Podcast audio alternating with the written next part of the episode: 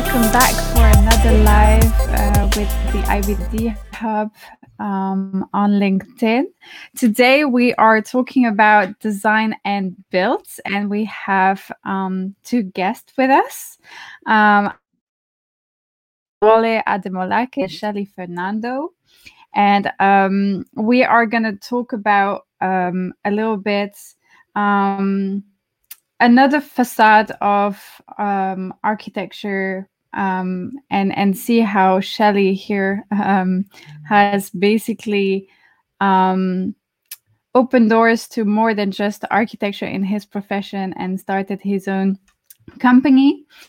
Um, so I'm gonna ask Adewale and then Shelly to introduce themselves so you guys get a little bit of context of uh, who they are and why they are present today. Adewale was here before, so um, probably mo- most of you know um, who he is already. But Adewale, if you can introduce yourself, um, that would be great. Yeah, so good evening, everyone. Um, my name is Adewale Ademolake. This is my second time here. Um, I was firstly interviewed by Giulia talking about my experiences and um, how architects and developers can work better together. And Giulia was so happy with the conversation that we brought on architects to discuss. And this is my third opportunity to discuss this wonderful topic.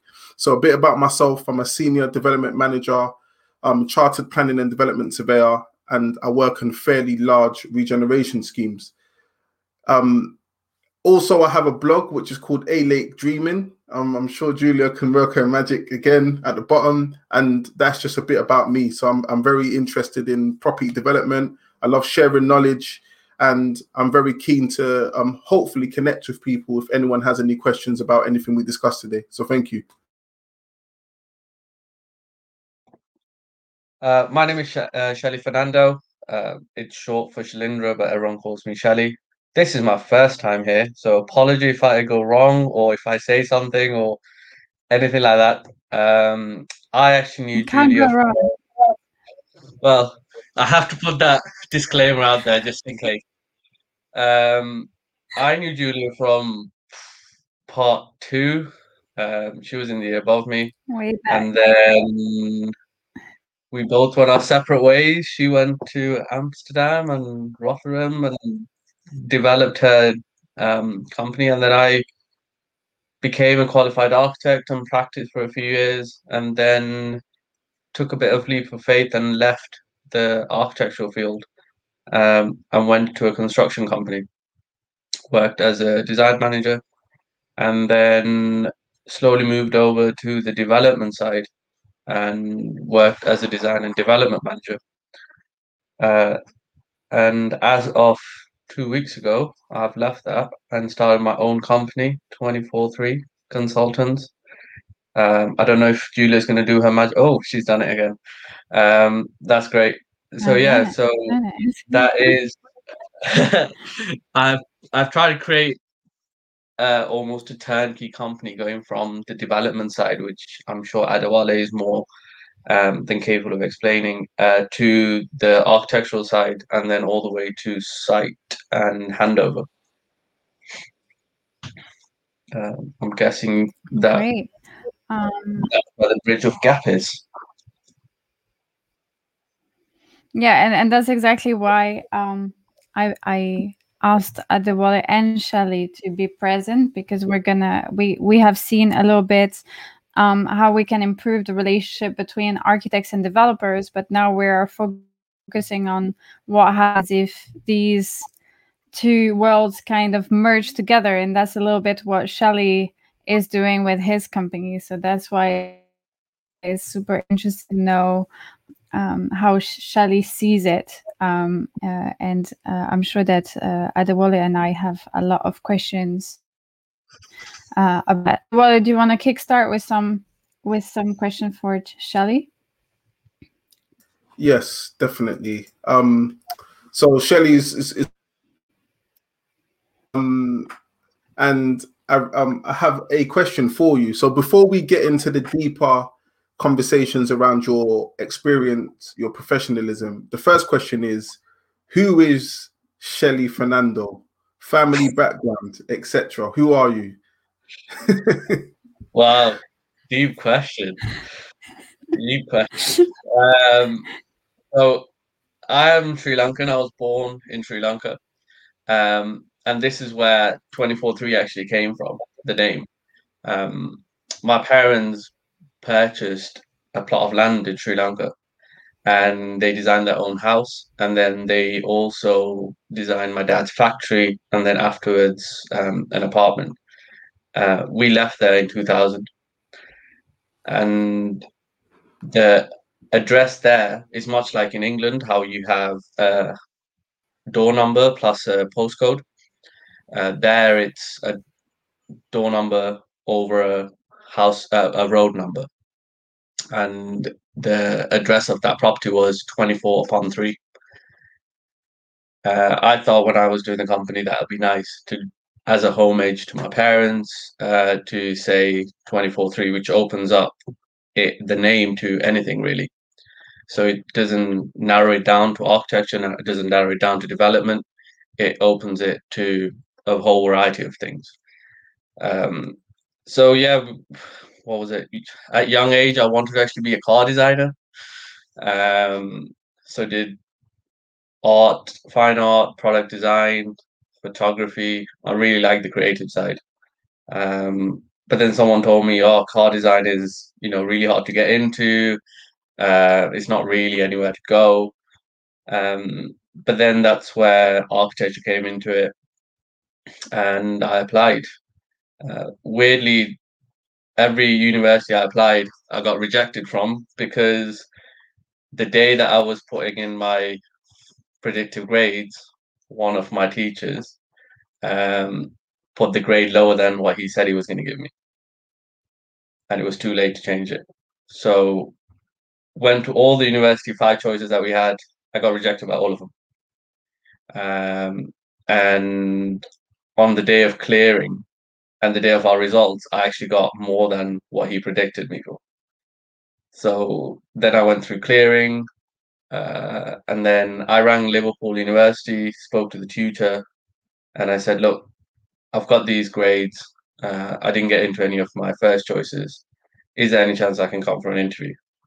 And he went, "You don't need to come for an interview. You got the grades to come to the university straight away." So put me through to admissions, and that was it. That's where architecture started.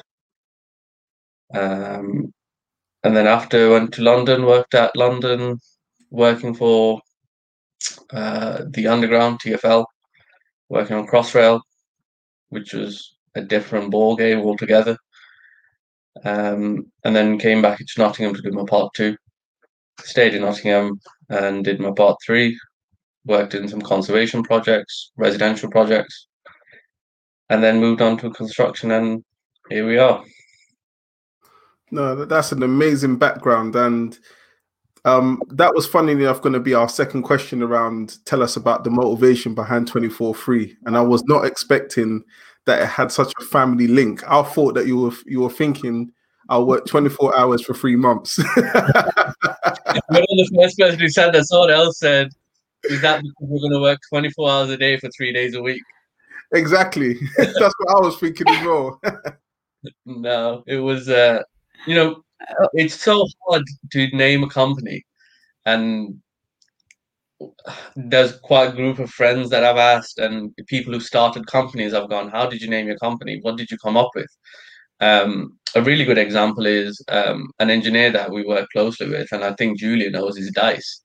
And I spoke to Wayne, who's the director, and I said, Wayne, how did you come up with the name Dice? Like, wh- why didn't you name it after your last name?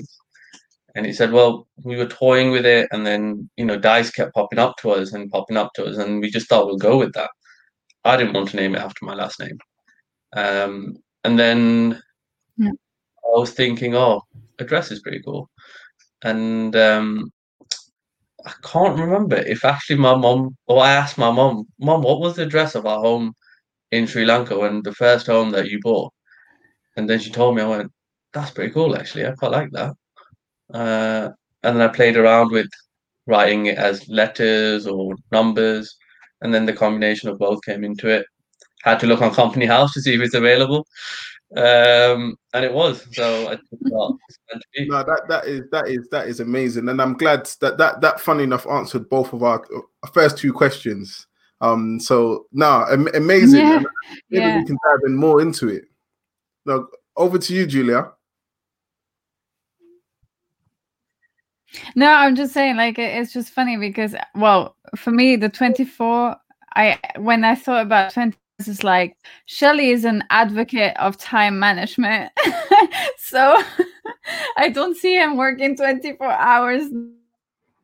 No, about architects working overtime and and never stopping. So, um, yeah, it's it's it's a great um it's a great name and i love the story behind it. It's really great. Um so we wanted to ask you also like who's your greatest inspiration and why? Because i think that's important to really understand the context of what you've been doing. My oh, that's a hard question. Is that is that what you're asking as a person what my greatest inspiration is? Um, it can be an architect, it can be a of your surrounding, um, someone that you know taught you a lot and that you think um, might have been the reason why you're here today. One of have... the teachers of university. no, I don't think that's the case. uh, I think um see I don't I don't follow like an architect and be like, oh, that's the most idyllic architect. That's the that's where I want to be at the end of the day. Um, and that's not it. To be honest, my inspirations, as cheesy as it sounds, has come from my parents, and hence why the name 243 is.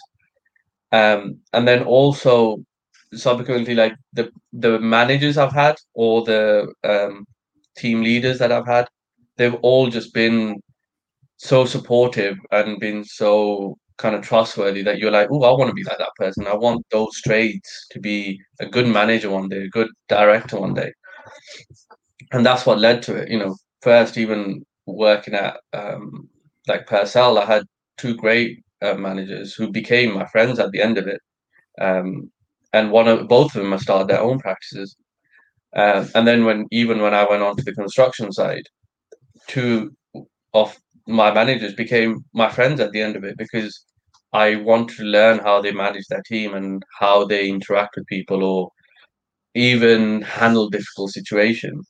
So I wouldn't say I have one person as my inspiration. It's all these collection of people um, that I've tried to take ideas of or experiences from to the person I am, and to be honest, going forward as well to the person who I'll like to be. I think we lost Adewale. No, I'm still here. I'm not sure what happened there. I'm oh, you sure. mean it's very colorful. yeah, I am looking very co- colorful. it's maybe. Sorry about um, this. Well, you fixed it. Um, it's all right. Um, yeah, so it, it's great what you mentioned. I think anyone that is on a professional path is important to have um, in a way like family that support you in in whatever you want to do and also have mentors that you can rely on to ask the right questions and be kind of vulnerable to to really un- like learn from it much faster. Um so yeah i completely it is great that you managed to find these people. And i think you know there is a lot of architects that are currently like in practices where um maybe they are not completely satisfied with what they uh you you can never be like always um you know uh, doing something that you're really thrilled about. But if you start um, surrounding yourself with either people in the company and so on to um, really learn and really ask the right questions be put on the right project. Um, i think that's very valuable as well. Yeah and the other thing is it's not it's not um, always the situation you're in like i i think i strive better when i'm thrown in the deep end. And when I've been given the trust by the other people to do it. There are practices where you Yeah. are sat there doing CAD work, and you know, uh, as you probably heard, you become a CAD monkey at the end of the day, and you're just a draftsman, and you don't have the opportunity to try other things or expand in another method because you're almost in that one lane, and you have to do this work to achieve that thing. That's probably where I've maybe had the difference of, uh, or I've just carved my way saying, I don't want to do that anymore. I don't want to sat, sit there just drawing up someone else's markups. Uh, I'd rather just do something different or Yeah. make my own. Yeah, but yeah, I guess I guess it but the, I guess it always comes from you, right? Hmm. At the end of the day, it's, it's your curiosity and and you wanting to know more about a certain set of skills that pushes you to do that. Like regardless of which company you're in, I guess. Um, I had a, a is I'm telling you this because I had a, a coaching session this, this week with a, a girl that doing part one, um, and she's doing her her year out experience, and you know, uh, she aspiration to do what she was doing. So um, you know, definitely looking for inspiration and people uh, within the company where you can ask questions is is the way to get um, to to get forward and and do what you want to do ultimately. Um, Adewale, was it your turn? I think.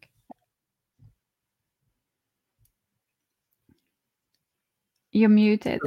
So Shelly, I got I got a question, and it's only because of your um very varied experience, and I think is absolutely impressive. But the question I have is, I see that you have varied experiences in architecture, construction, and development. Yeah. The question is, was this planned? Did you plan it from the beginning or not?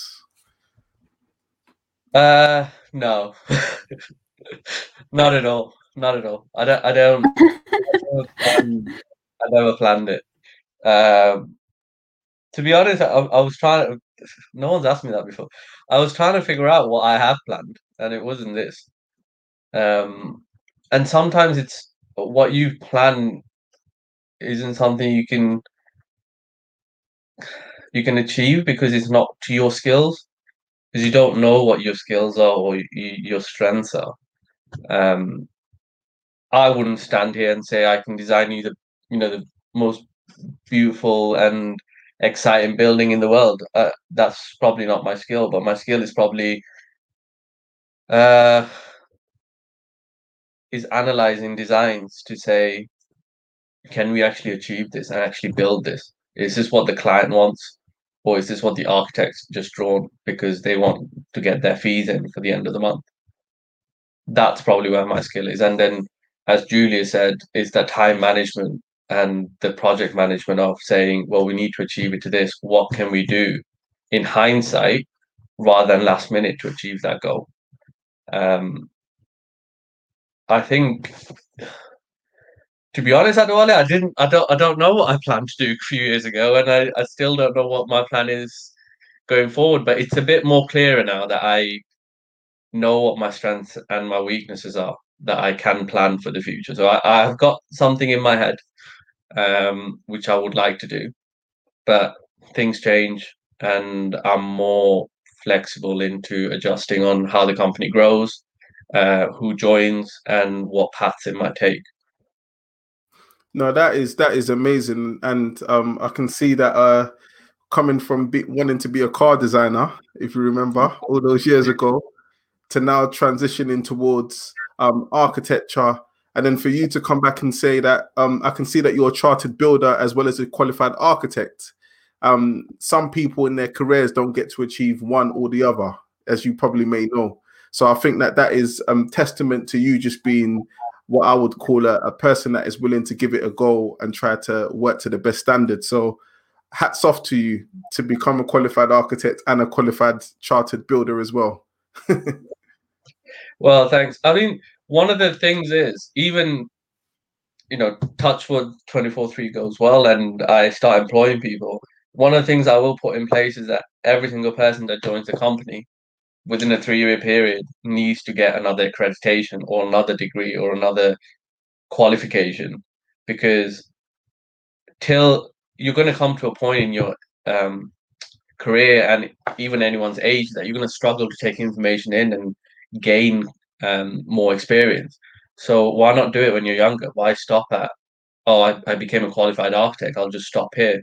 Why not become, um, you know, a qualified construction manager? Or my next thing is to look at being a, a qualified planner, an accredited planner. And that's a difficult course and to do as well. But it's always trying to do what you can achieve more with and the time frame that you have. Um, I don't want to come to a point of retirement going, oh, I wish I did that. Yeah, you're right. um, so yeah. Yeah, and we also a question from Match.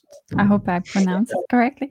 From the audience that is asking you, like, do you prefer um, designing or project managing part? Thanks for the question, Maj. I, I know who Maj is. um, okay. Uh, do I enjoy project management or design? Um, I think I enjoy the project management a bit more um, than the designing because in the process of project management, I normally try to design anyway. So within the project management of what I do, it's more of a design project management, not just a project management of uh, creating Gantt charts and telling people where things go. It's more of a looking at a design or looking at a program and seeing how the design has implications or how we can change the design to meet um, the end goals of the project. Yeah, yeah. I agree. Um, and that's a skill to have, definitely. Um, there's Louise as well that says, I have the same beliefs as Shelly uh, to never stop learning. So, yeah, yeah that's a very good quality to have in the. um, I was, I was Sorry? just looking at Louise. Look at all the letters after her name. She's clearly. Exactly, exactly what I was going to say.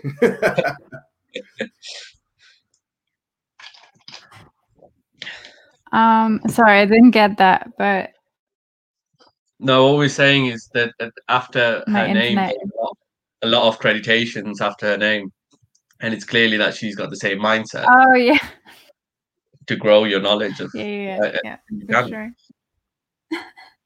I might start to steal one of her letters or um. Yeah. Sorry. I might try to steal some of her letters, see if I can achieve one of those ones. Yeah.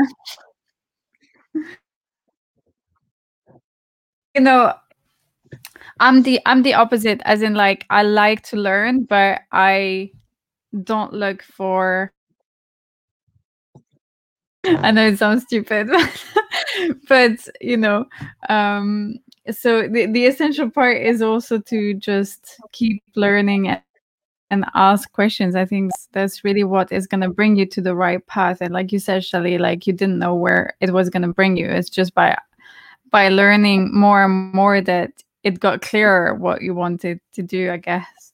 Um, yeah, the the so, whole MCIOB um, was um, I only created it, completed it because I was made furlough last year for a few weeks, and it was in my mind to do it. And then I thought, yeah. well, I'm furloughed. I can't go work anywhere else. Um, so let me try to complete this. Yeah. So I sat there for couple of weeks that I was furloughed for, working as my normal day or a bit earlier, and collected and submitted it. And by the time I started working yeah. in August time, um, they said I passed. Yeah, yeah. Oh, that's, that's great. And how do you feel yeah. Did you want to ask the, the next question, Adewale? Sorry, I cut you off.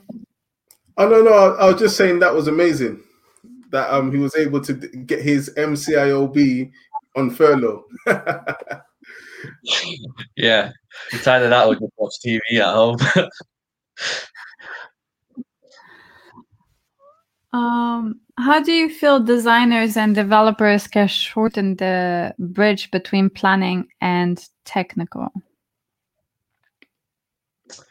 Uh, defining the brief. it's defining the brief at the start, and I think that is where both parties can benefit, and at the same time where both parties fall back on. Um, as developers, architects might not get the correct brief, or it's a very shortened brief. Of, I think humans are very hard to explain what they want, and you just think people will understand what they want and give them what's in their head. No one's a mind reader at the end of the day, and you need to write it down to like to the very last detail. Uh, and that's what happens. Architects are great at trying to determine what a client or a developer would want, but it's not 100%. If the developer is not saying to the architect, you know, we've done our viability, we, we want X amount of house types, um, and the quantity of this, they need to be a set number of uh, a GIFA, and we need, you know, we're striving towards having a um, kind of a net zero design. If you're not telling those things, the architects will go, right, you want a master plan, we can create you 15 different house types. Um, they're going to be double the size that you need, but we'll get you planning. You get planning at the end of it, it's not buildable. It doesn't work for the viability. You're going back into planning again. You're going back into variations. Um, so it it just becomes a conversation to have at the start to be very clear in what the client wants, and at the same time, a designer and architect going, let me ask you a bit more question, a few more questions. Is this what you want? Is this what you want to achieve? What is your end goal at the end of this? Is it to build, or is it to flip this piece of land, or to flip this um, planning application? And just, just a follow-on question to that one, because um, um, the, the motivation behind the question when me and Giulia discussed it is we found that there's a massive disparity between what you get planning permission for and what you technically build. So you know when you're doing your technical drawings all the way through to as built, if you were to put them side by side with the planning drawings, you'll probably find that there's a massive disparity. And it's just a matter of um, trying to pick your brains on how do you feel as a company like in in, in obviously twenty four three, you can bridge that gap. So if i was a developer and i came to yourself and said you know what shelly i'm getting planning permission and i don't want any ve changes and i want to build it within this envelope. I want to understand your thought process for you to get within um the to make sure there isn't any ve or any major changes when it gets to technical design so would you say that that MCIOB accreditation and you working for a construction company allows you to put the design next to the construction side and bring that together. Hence why 24 free is the best design outfit in the world. uh, yeah, that's great. I should use that as a headline. Um, I guess so. Yeah, that, I think that is where my role before was quite niche in because of that, and that is the way that I've started to design at the start and just being honest with the client. Um, I made the mistakes at the start when I joined the construction side as the design manager. Um, is again my senior. One of the designs we were looking at, we were trying to make it different. So I did a corner window. Um, it was great, but then my senior looked at it went, "Oh, you architects, how are you going to build that?" And that's where he clocked me. I was like, oh. and I don't want to admit it. He was right at the end of the day, how are we going to build it? And when we came to build it, the most problematic thing ever. Where are we going to put the steel post down? How are you going to carry the brickwork above? How are you going to make the window actually a corner window? It, it was it, it was so hard to do, um, and it's just learning those things as you go along and then applying it to the start. So when when we started doing a development, we we're just going to planning on one of the uh, projects that I'm consulting with, and again, the architects that we're using created gables which were really steep and had a corner um, entrance lobby. and I just asked the question: Have you done this before? Have you, you know, how are you going to build this? And the reply I got back was, I've taken away the canopy. Because they know the difficulty of building it, and the roof didn't have to be that steep. Because the timbers that you'll be using from a traditional 35 to going to 45 you're increasing and which means you're increasing the brickwork you're increasing everything. And it's not necessary unless it's a one-off scheme and that's what the client wants and to be distinctive if you're doing a volume building you want to be churning these buildings out and knowing the cost of each individual building. And that's what you should do at the start to be like well the client not going to afford that and we're going to have to go for a variation afterwards. So why don't we do something which is still architecturally um, presentable but at the same time buildable?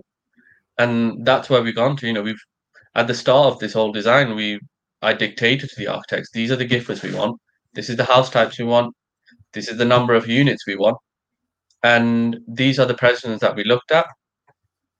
And then almost doing a design review every month every month and a half where the other consultants interact with the architects.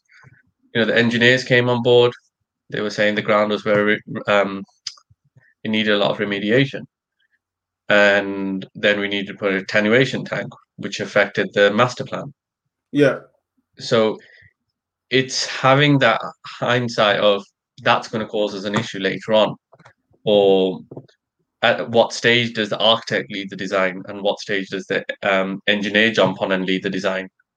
And at what endpoint do we go yeah that's a concluded design that we every party is happy with and it gets signed off by the client And and and you know, just just going back to the point that you raised, and I really love your example around the corner window because I had a a scheme a few a few years ago, and it had a corner window as well, and um, it was everyone questioned why did you put that in there, and and I think this is where quite a few of my concerns, and Giulia, you've heard it too many times before, where um architects at times technically sound, in my opinion, design focused.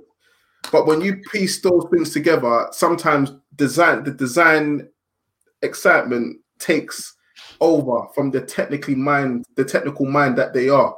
And we come up with solutions that um, when you get the likes of a builder, when they do their design review or their costings, they're literally shaving off so much design details because it is it is physically not possible or is either impossible or it's possible at a very inflated build cost.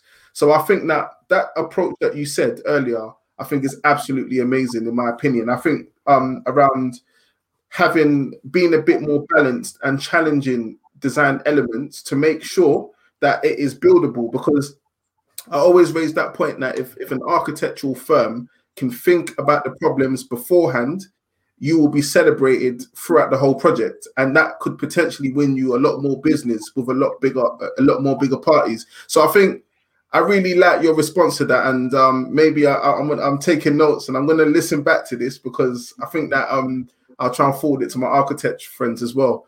Um, so yeah.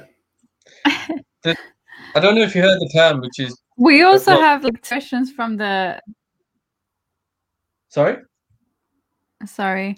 We have two questions from the the audience that I really really do want to put on the screen. Just one second. So we have Isala who says, Uh-huh. Shelly, now um, with practices being more in place, how do you think developers will react in design terms to these needs, if at all?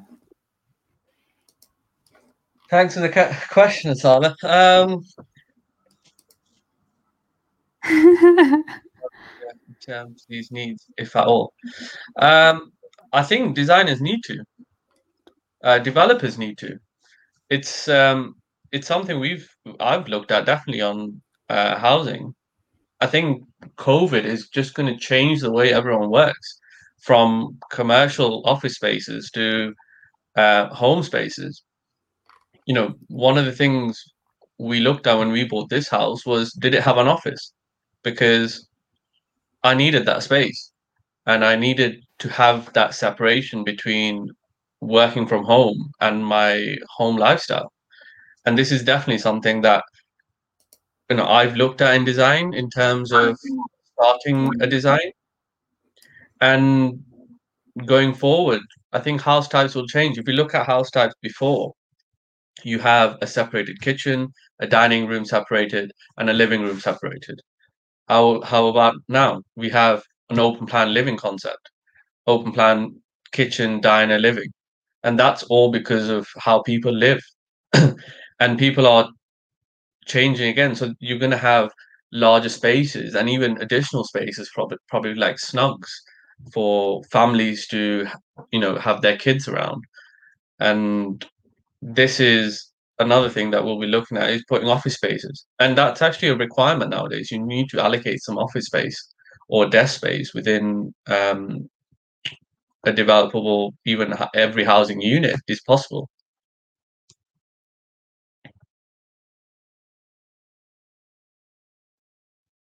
Yeah, I think that that that that is um a, a, very good point because I think that um before I left my previous workplace, they were very much thinking about this whole concept of how do you incorporate office spaces into residential developments. And I'm sure Shelley, you might have heard about the whole thing around having office spaces in lobby areas of of, of new build development.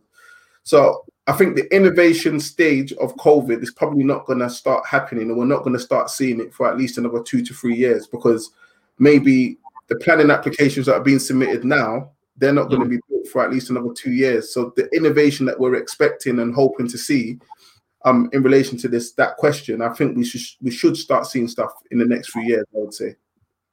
Um, Giulia, you mentioned there was the second question. Um, for um Shelley. Um, work in both architectural practice and developers. Do you consider developers as the bad guys? That's why I was laughing the whole time. Wow. Um. Yeah, it puts you on the spot a little bit, but yeah, I, I don't know. I, I don't see it. mm, no, I don't see the developer being the bad guy. I think the developer wants to create something nice, but it's just then they're probably not aware of the cost implications or how much things actually cost to achieve.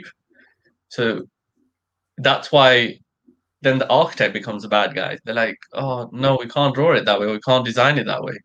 And then when it gets to tender, the contract is the bad guy going, sorry, Mr. Architect and Mr. Client, we can't we can't build that for the cost you want. It's going to be this much. And if you want to stick to your budget, then you're going to have to design certain of the features that makes it different out.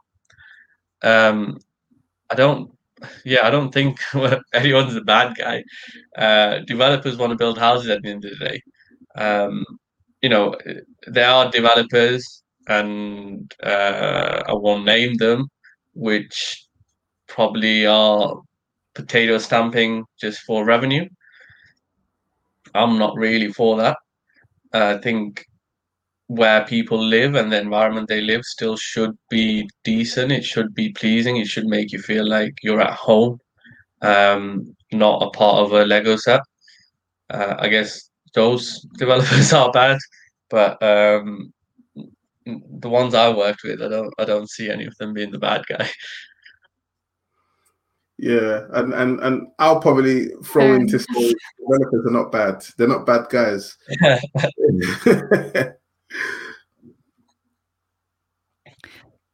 we had also Isala commenting this. I'm not sure if I understand it. Maybe it's an inside joke that I'm not familiar with. we want NIA. I don't anyway. know. NIA, I think um, referring to net internal area. We want. I thought that. I thought you. I didn't know what that is. Oh, okay. Yeah. Um, Adewale, did you want to ask the next question? Yes. No, quickly going to say, Adewale, I think what he Sorry, means man. is, as developers, um, on the bad guys' point of view, all developers probably want is the net internal area. They want to know what the net internal area is yeah. for their cash flow that's probably what and, it is. that is probably the truth because oh, um, yeah, yeah, yeah, we we we always uh because ultimately I think a lot of us, a lot of people look at the developer as the bad person, not knowing that w- without the developer's astuteness when it comes to these things, um, you won't have schemes to work on, unfortunately. So I think that we are not the bad guys, we are the good guys, but we have to be the bad guys to make things happen. yeah, yeah. well, Tebogo is also from the same, uh, seeing it from the same perspective as well. So yeah, she's learning a lot um, from developers as well. So no, that's good. So yeah. Um, so did you want to go ahead with the next question? Yes, definitely. Um, so Shelly, from reviewing your website 24/Three, I believe it's .co.uk, yes? Yeah. Um, you provide a lot of services from bid submissions, pre-construction, architecture, town planning, programming, clerk of works to contract management. Yeah. Mm-hmm. Do you feel it is better to mind wide or mind deep? Uh, I think the reason that it's on there is because not every client is after the whole package. They the whole turnkey package can be broken down into few few different things as I've broken down. Someone told me a very good example of when I was showing them my website was that's your menu. And I was like, yeah, that is my menu. If you go to a restaurant, you're not going to eat the whole thing. You're going to pick what you want.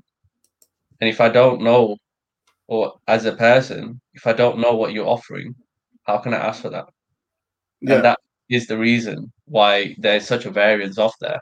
Um, and it's to help the client at the end of the day.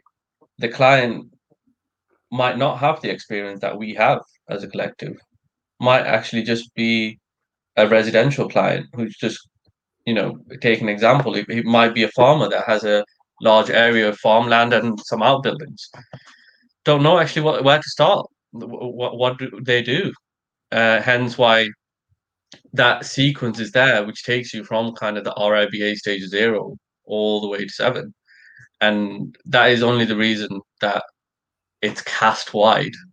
So whoever visits the website, they can go, oh, I actually want that, that, and that, or or the whole package. No, that's that's that that is interesting because um as you were speaking, what what came to mind is the traditional role of an architect, and a lot of those services that you are now providing um within 24/Three goes back to the origins of architecture because I think there was a time, and you probably learned it more in your university courses, where architects used to manage everything um, mm-hmm. outside of obviously land acquisitions, but you managed everything. So to see that there is a modern practice that's able to provide all of those services, I think that's that's that is something I haven't seen as of recent. Um, so yes, it's, it's, it's, quite interesting. I think that um, the, the, main things I'll think about is: Are you skilled in every single one of those areas, or would you be subcontracting elements of those areas to people within your network, or looking to employ people to to fulfill those services? So I've got a very good support bubble, and that's relationships I've built throughout the years, trust that I've built with people throughout the years. Um, and as an architect, I've always been told that an architect is a master of none and knowing of all, but someone yeah. like an engineer is knowing of one thing. So uh, I pro- I know the fundamentals of probably all of those things, but the in depth of a problem that I don't know, I will go to my support bubble and go, "Can you help me with this?" Because there's a level of an answer I can give you, but I'm not hundred percent on giving you that fully. Um, majority of it, yeah, I can advise or I can consult with, but there are elements of there which I will relay back onto my support bubble, and that's how you collaborate. At the end of the day, if I can do all of it, uh, I won't have any friends or anyone to work with. Yeah. Uh, so I like the whole collaboration part of it. So, you know, even if it is the elements that is like bid submissions. I can help with certain bid submissions, but there might be elements which I don't know, and I will go to the people that I know are capable of answering that question. You know that that is that is truly um because a lot of people tend to like when they set up their companies, they very much like me. I'm a planning and development surveyor, and if I was to set up a company, it will be um, development appraisals, land acquisitions, etc., etc., etc., planning permission and what. But I am, as a development manager, connected to everything in that chain, and I know everyone in that chain um, yeah. through my extensive network.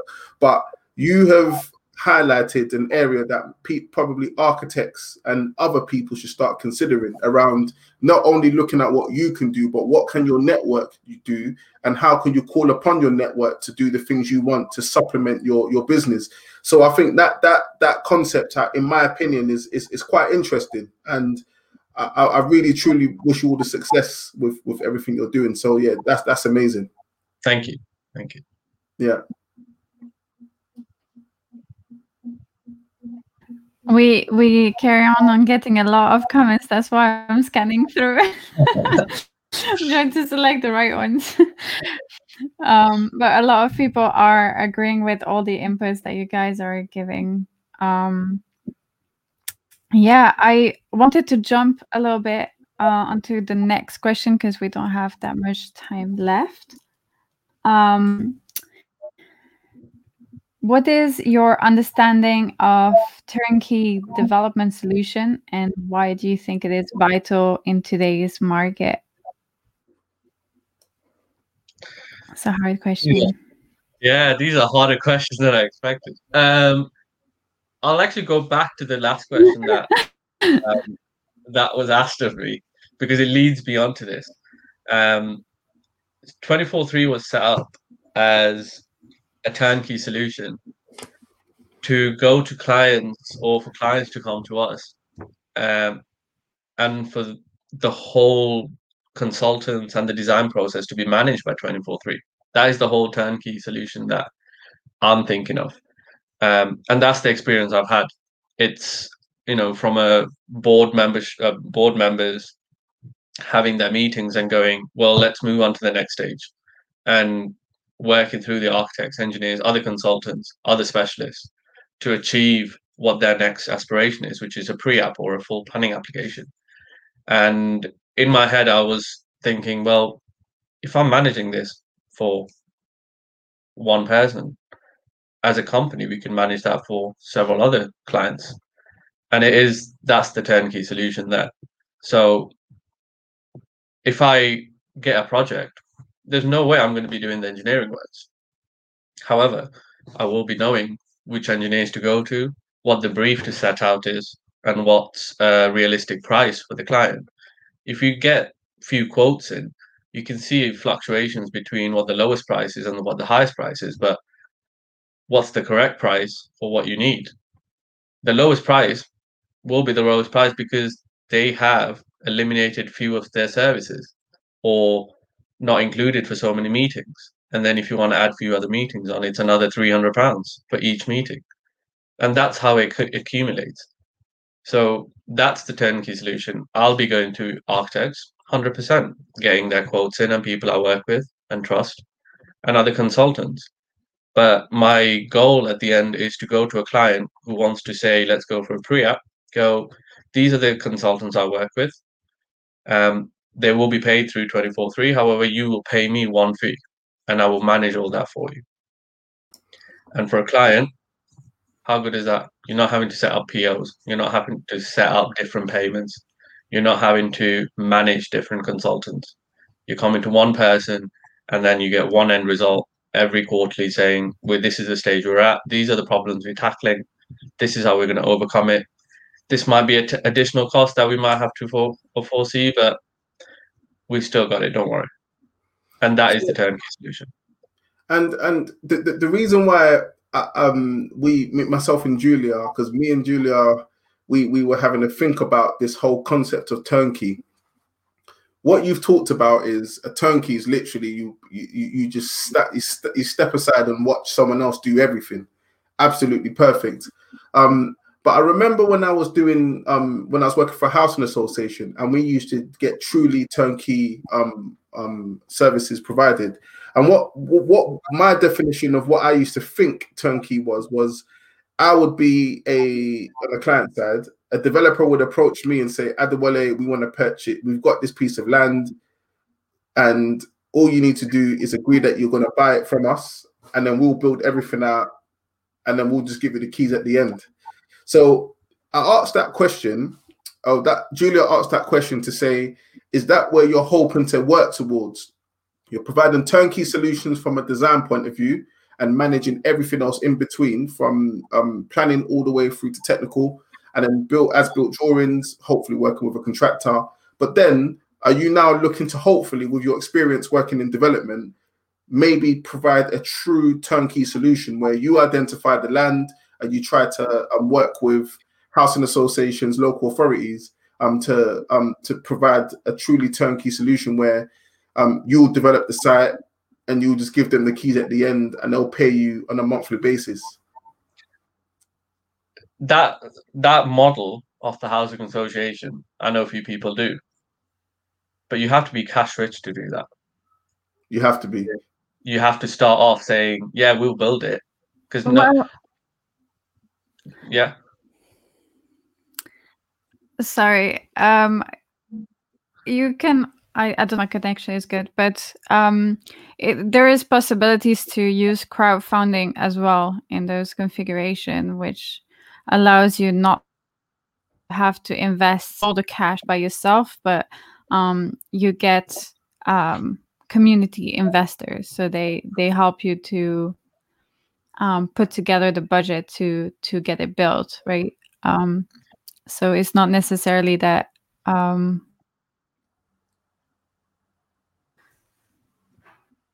yeah, Giulia's. Yeah, I, I've seen that model where it's like a crowdfunding for residential or development, but I'm still hesitant on that because I don't fully understand how that model actually works in terms of return and in terms of um, the interest and how you'd split the return back into separate parties. So if someone was to, if the whole pot of 500 and you split between someone giving 10 pounds to someone giving 120,000 pounds, how would you dictate the return on that compared to how you'd get it from a bank?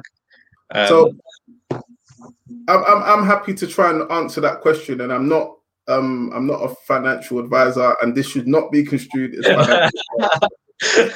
um, generally speaking, I think there's two ways um, that you can effectively get involved in a project or invest in a project. If you're um, like a, a communal investment scheme, or it's either through fixed investment, which is like a loan from an entity, and then you pay them 10% a year or whatever, or you can do a mixture, a hybrid of a fixed loan slash um, equity investment where you will get a share of the profits.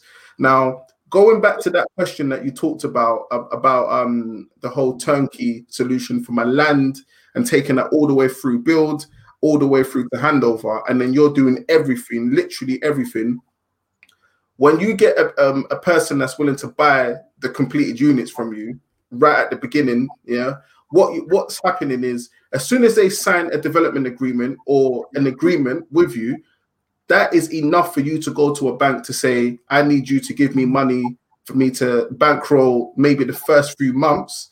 And then once you get to Golden Brick, as you, as you know, you know about the different stages. Once you get to Golden Brick, then you're then starting to invoice on a monthly basis because the Golden Brick payments at 30%, as you know. And then after that, it's 10, it's like it, just, you just go for a cash flow.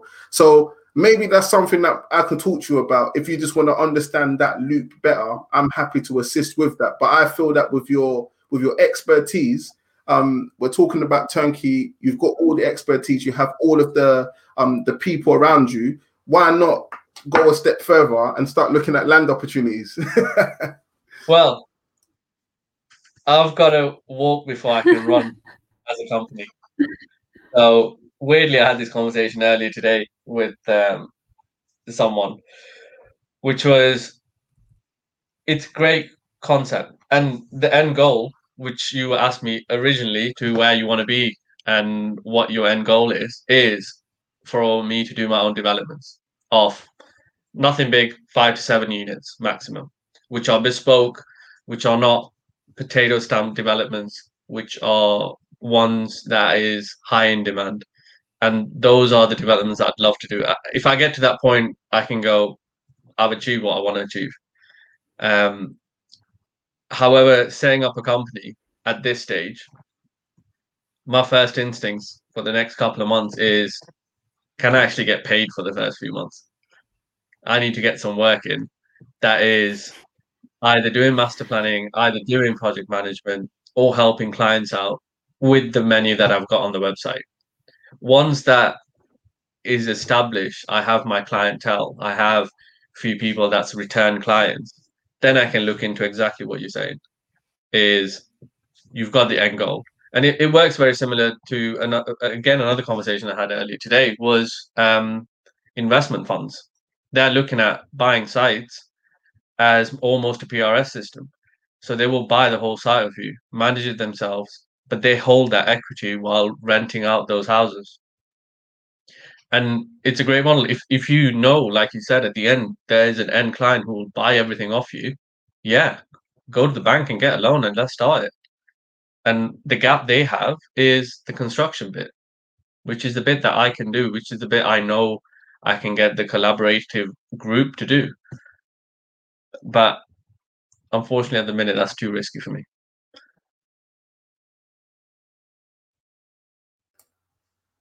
No, thank you so much. hear me, but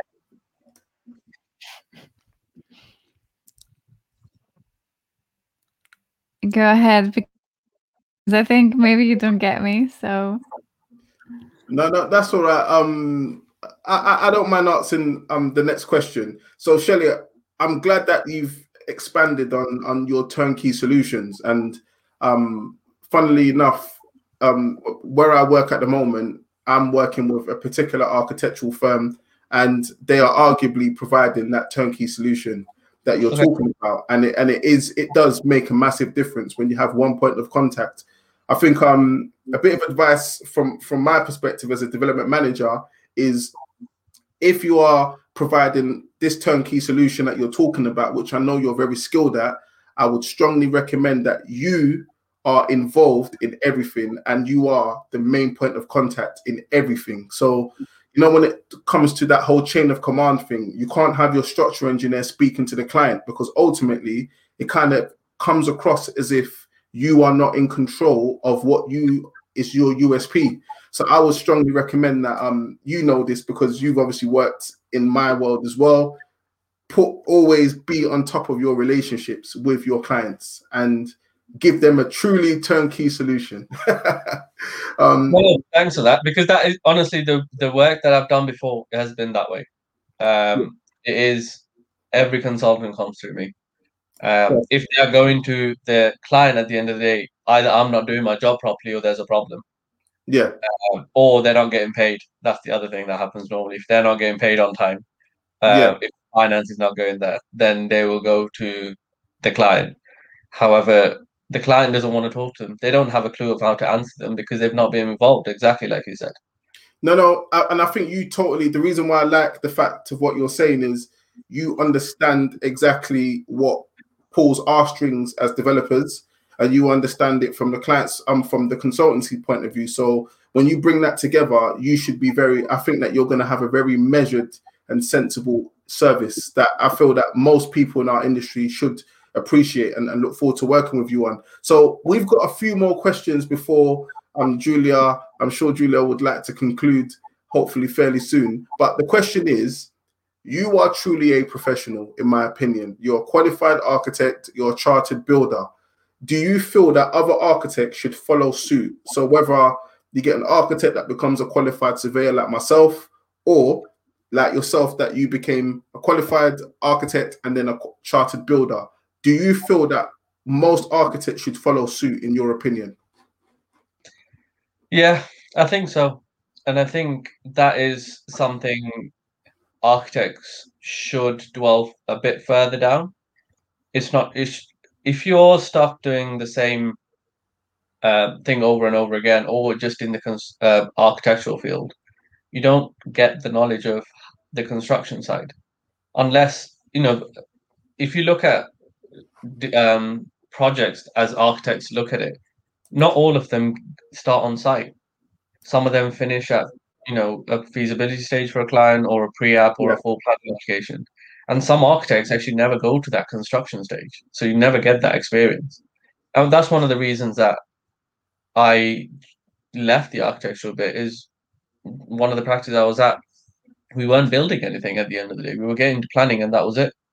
Um, but how else are you going to grow that experience and knowledge? So I'd say for yeah, architects, it puts them in a better p- position. If you say to a client, "I've worked in the construction field," or "I've had experience doing that and this on top of my architectural experience," you're better off, aren't you? No, definitely, and and and it goes back to that point. You know, when we talked about all the services that you're looking to provide, and your detour from wanting to become a car designer all the way through architecture, construction, etc.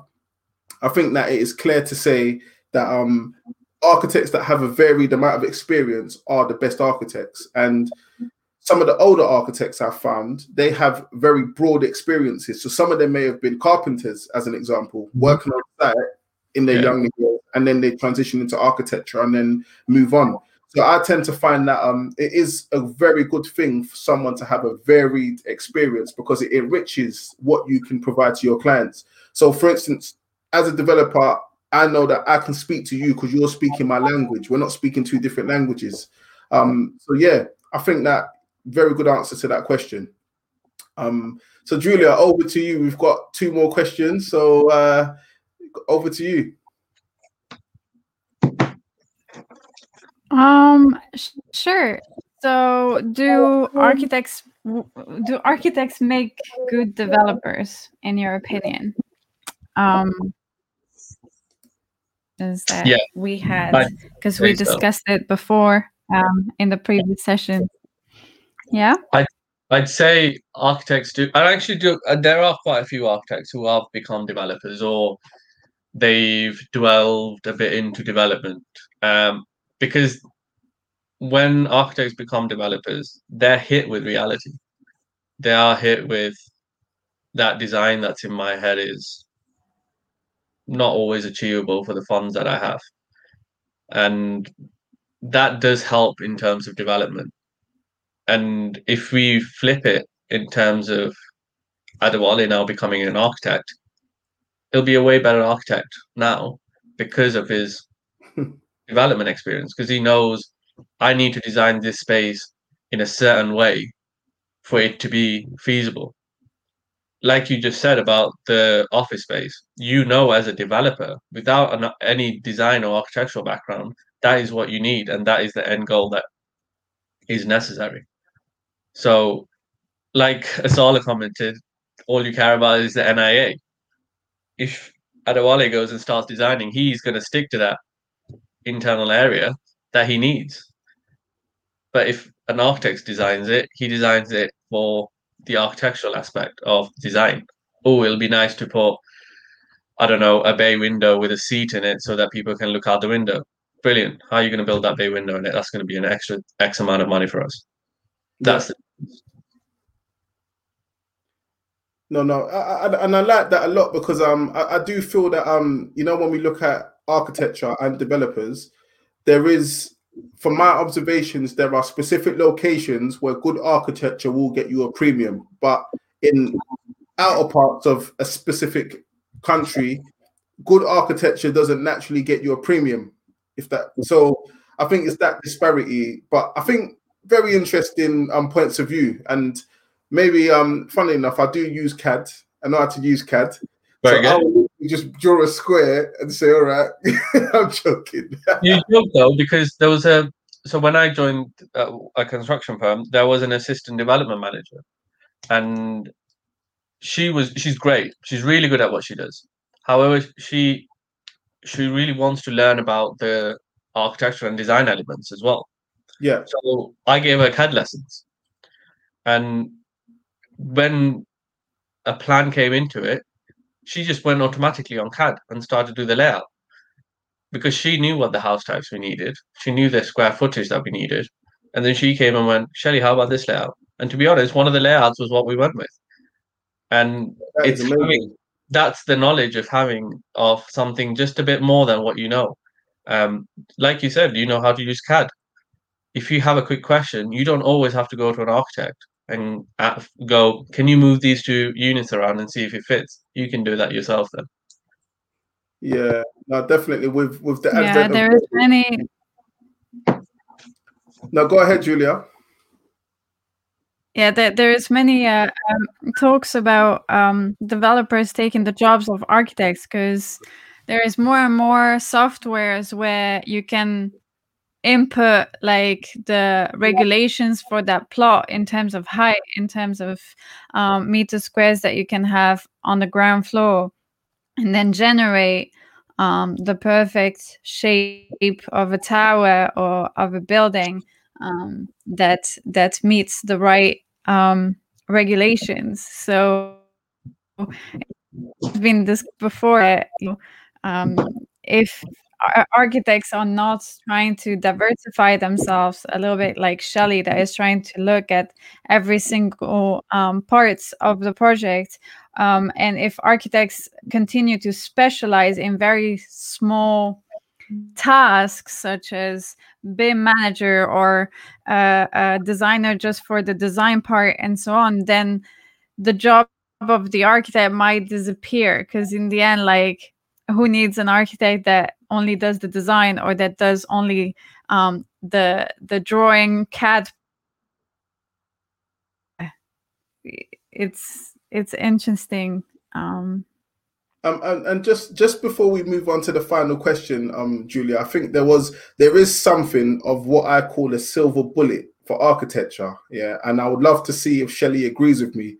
Now, we are as a country not building enough homes in the UK. We're building way less than our 300,000 300,000 target. Yeah, I think we're doing that 150, 200,000 pounds and 200,000 units some years, etc. But with MMC um, and um, modular homes, yeah, what is happening now is if if and when that starts to take proper form, it will hopefully allow this country to start meeting its housing targets. But then there is a big issue for architecture because if we're saying that you can copy and paste their designs, all of the um, um what's it modular contractors designs, and you can literally copy and paste it into different locations, and they will just deliver it. Then the question is, what happens to the role of an architect? So Shelley, um, this isn't the final question, and maybe Giulia, as as obviously your design focused as well with, with your with your training, I would love to hear your views on that. Do you think modular homes could easily take away the role of an architect, or at least diminish that role? No, You don't think so? no, only because if you look at modular systems, the client is dictated by what the modular company or the system can provide for you. Yeah, It is very, very much like going to IKEA and getting an item. However, if for individual units or clients or something like what I want to do in the future, modular doesn't stand a chance because why would I want to be designing something which is repeated a million times somewhere else? I, I don't want that. And modular is great. I think its benefit for social housing is where it like shines through. You know, we're meeting those demands, those spaces are being created. And even for people who are homeless, those spaces can be created very quickly. And the build program on a site is rapidly exceeded. So then the developer, contractor, they can all save the money on it. However, I think MMC at the minute is very, very still limited. You will only be able to put on the development what they are designed and made. So the question is, um, and this is not about now, it's when it actually becomes something. So we know we've heard about IKEA are considering getting into it in a Yeah. very serious way. Um, I know that there's parts of Scandinavian countries that are very strong on, on modular homes. And even is it is it Huf Haus? You might have heard of them Yeah, yeah, and the amazing concepts. they've obviously turned modular housing into luxurious housing, and you and it's very customizable. So the question then is, um, and maybe you can answer this as to where modular housing can go in the future, maybe 20, 30 years time. Do you feel that it could have a, a massive impact on architecture in the next 30 years? And yeah, in that concept, I think so. And I think architects will evolve into planners, master planners, because you still need that aspect of yeah. um, a modular. Um, but I think going down the paths of architects do need to evolve with the times and get more experience in other um, venues and other experiences is what's needed. You know, having an architect who is a master planner plus um, specializes in MMC or a project manager in the future, they're going to have a job no matter what for the next couple of years because they're going to be that specialist that knows how to do the master planning for those MMC projects. Yeah, I can't get what you mean though. That is, yeah, I think architects will slowly get reduced, um, and they will become people like PMs and design managers. Yeah. No, no, it's good. I, I always thought that's a risk, but I thought I'd ask the question. Giulia, what do you think? Um, I'm working with several clients that um, want to that are architects and that want to specialize in um, modular architecture, but the motivation is not repetition. The motivation is sustainability and building faster in order to provide enough homes and enough hospitals uh, at a faster pace because planning applications and the construction part tend to slow down considerably the projects as opposed to the d- demand. Um, now we are moving towards a market where um, clients and developers want things um, right now or yesterday. um, so uh, I think that the modular can uh, be a solution and that it might become more than just modular prefabricated like we had it uh, like we have it now and it might become a product a more of a love and more designed product than it is now um, we we have started it because it was fast because it was simple uh, we used it for social housing and you know for um, emergency uh, um, construction.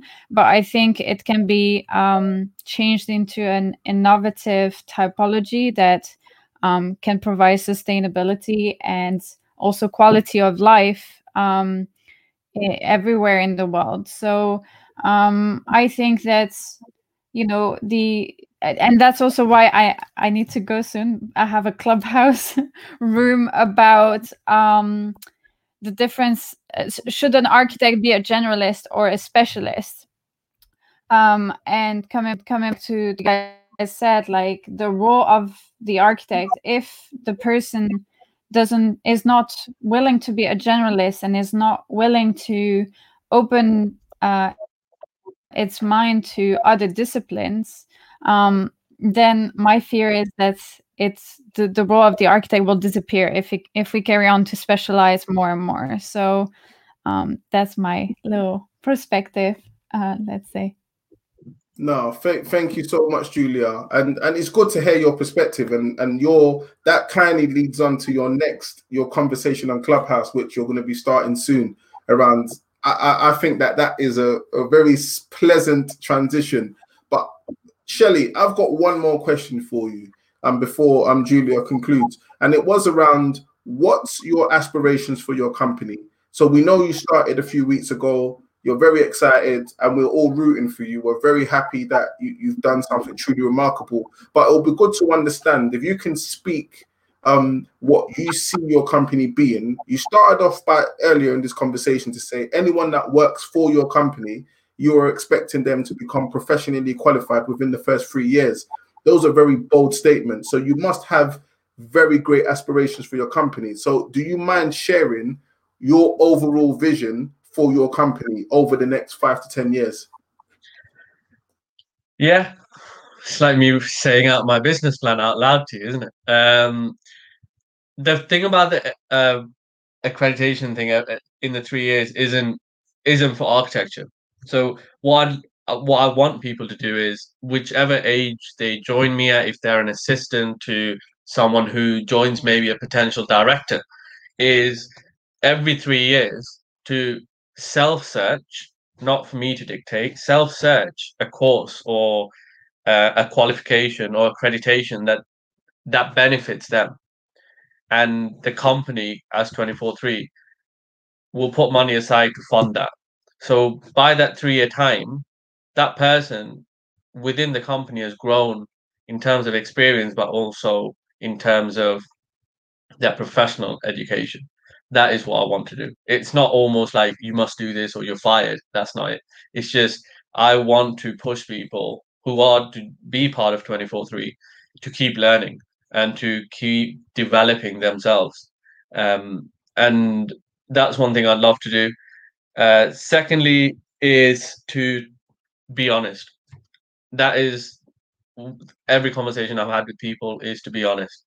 Um, and i'll be honest to clients. If a client comes to me looking at a piece of land or development and in my opinion and from my experience it's not a goer, it's not a good um, project, I will openly say that.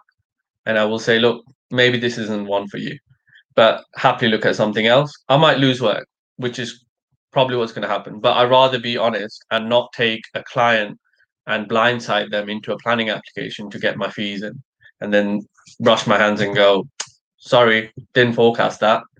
Uh, you might need to get someone else. See you later. That's not what I want to do it is to be that client advisory role from start to end and to build those trust relationships. Um, you know i've i don't want the company to grow any bigger than 25 i rather keep it a, a small company in that sense and be a company that you know on a friday we work really hard and i can go guys you know what? Let's stop at 12 o'clock and just go down to the pub and enjoy something. And go away on um, you know annual retreats or something like that just so that you develop as a group of people and it's not just a commercially minded business. And the places that i've enjoyed working is the places that you have something more than just a commercial aspect it is you're growing friendships. You you know every mentor people that i've got i have been through work as well. They they become become my friends, which I can go and ask questions outside of work. And that's something I think quite a lot of companies miss is there is more to life than work. And that needs to be celebrated. You know, I am trying to be very regimented in the hours I do. It, it slips a bit now because I don't have enough time to do everything. But I would want to be in a position where if I have to decide between my family, my life, and my work, I will drop my work. And that's how I want people at the company to feel like if they've got problems at work, home or if they need help, come and talk with us. It doesn't have to be just work related. I want and, to create a small family. And and you know, um, and in conclusion to that, I think that is that is truly remarkable because in, in this day and age, flexibility is what is going to because you see that with Google, you've seen it with some of the biggest companies, Goldman Sachs to some degree, they are trying to come up with a very flexible model. And I believe that that is the way of the future. So I really like that you are a visionary in that way. Maybe you can be the first development slash construction company that is truly flexible. So I really, I'm, I'm very glad to hear it. and I would, I look forward to hearing more. So consider a vlog this is my third week. I'm stressed out and just keep it. And then maybe you play it back to me in 10 years' time when you've done hundreds of videos. maybe. maybe. I love that idea. Yeah.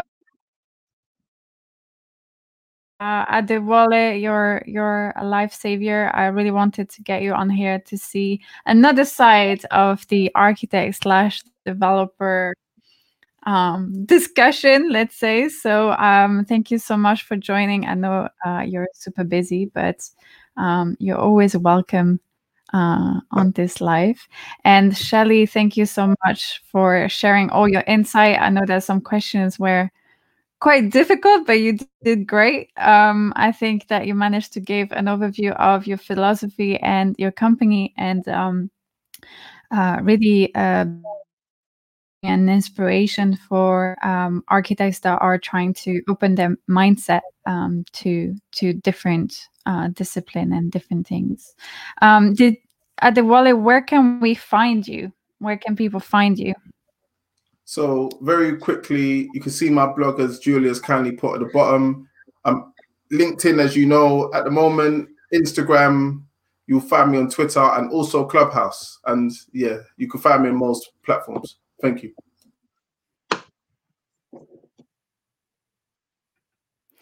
And Shelly, uh, how about you? Where can people contact you?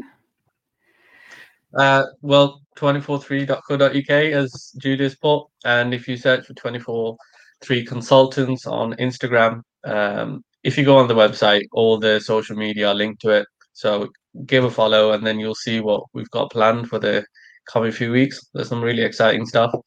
Um, and thanks, Adewale. You're you're very uh, proactive, and it makes people strive to do a bit more. Um, you're very encouraging. It's really nice to hear. Um, good luck with what your ventures are. I'm sure we can work together in the future and help each other out. Uh, and Giulia for managing all this process, you know, helping people to achieve what they want to achieve. It's a great thing that you did. Thank you. Well, you can also visit our website, uh, theibdhub.com. Um, we uh, teach architects and uh, real estate developers how to um, grow their business. And we have a new program that just came up, which is a digital business development program. And company um, that uh, like Shelly in the future want to sponsor their employees to learn some new skills. Um, reach out to us because uh, with the digital business development um, program, we basically teach you all the steps that you need to take um, to be visible online, um, do your marketing online, and trigger opportunities and, and ultimately get clients social media platform. So um, you can just DM me if you're interested. Um, and we are moving now to Clubhouse. So if you're there and you want to join, please join us. Um, we're going to have a discussion about uh, should architects be generalist or just or um oh man i forgot my words or should they specialize? Um, so today my English is rubbish, but um, I've been speaking French all day. Uh, but we'll have this discussion, and then uh, next week on Wednesday we're gonna have Kai from Big Architects New York joining us. Um, so definitely don't miss out uh, next Wednesday at 6 p.m. UK time and 7 p.m. Uh, Amsterdam time. Uh, thank you so much, guys, and I'll see you next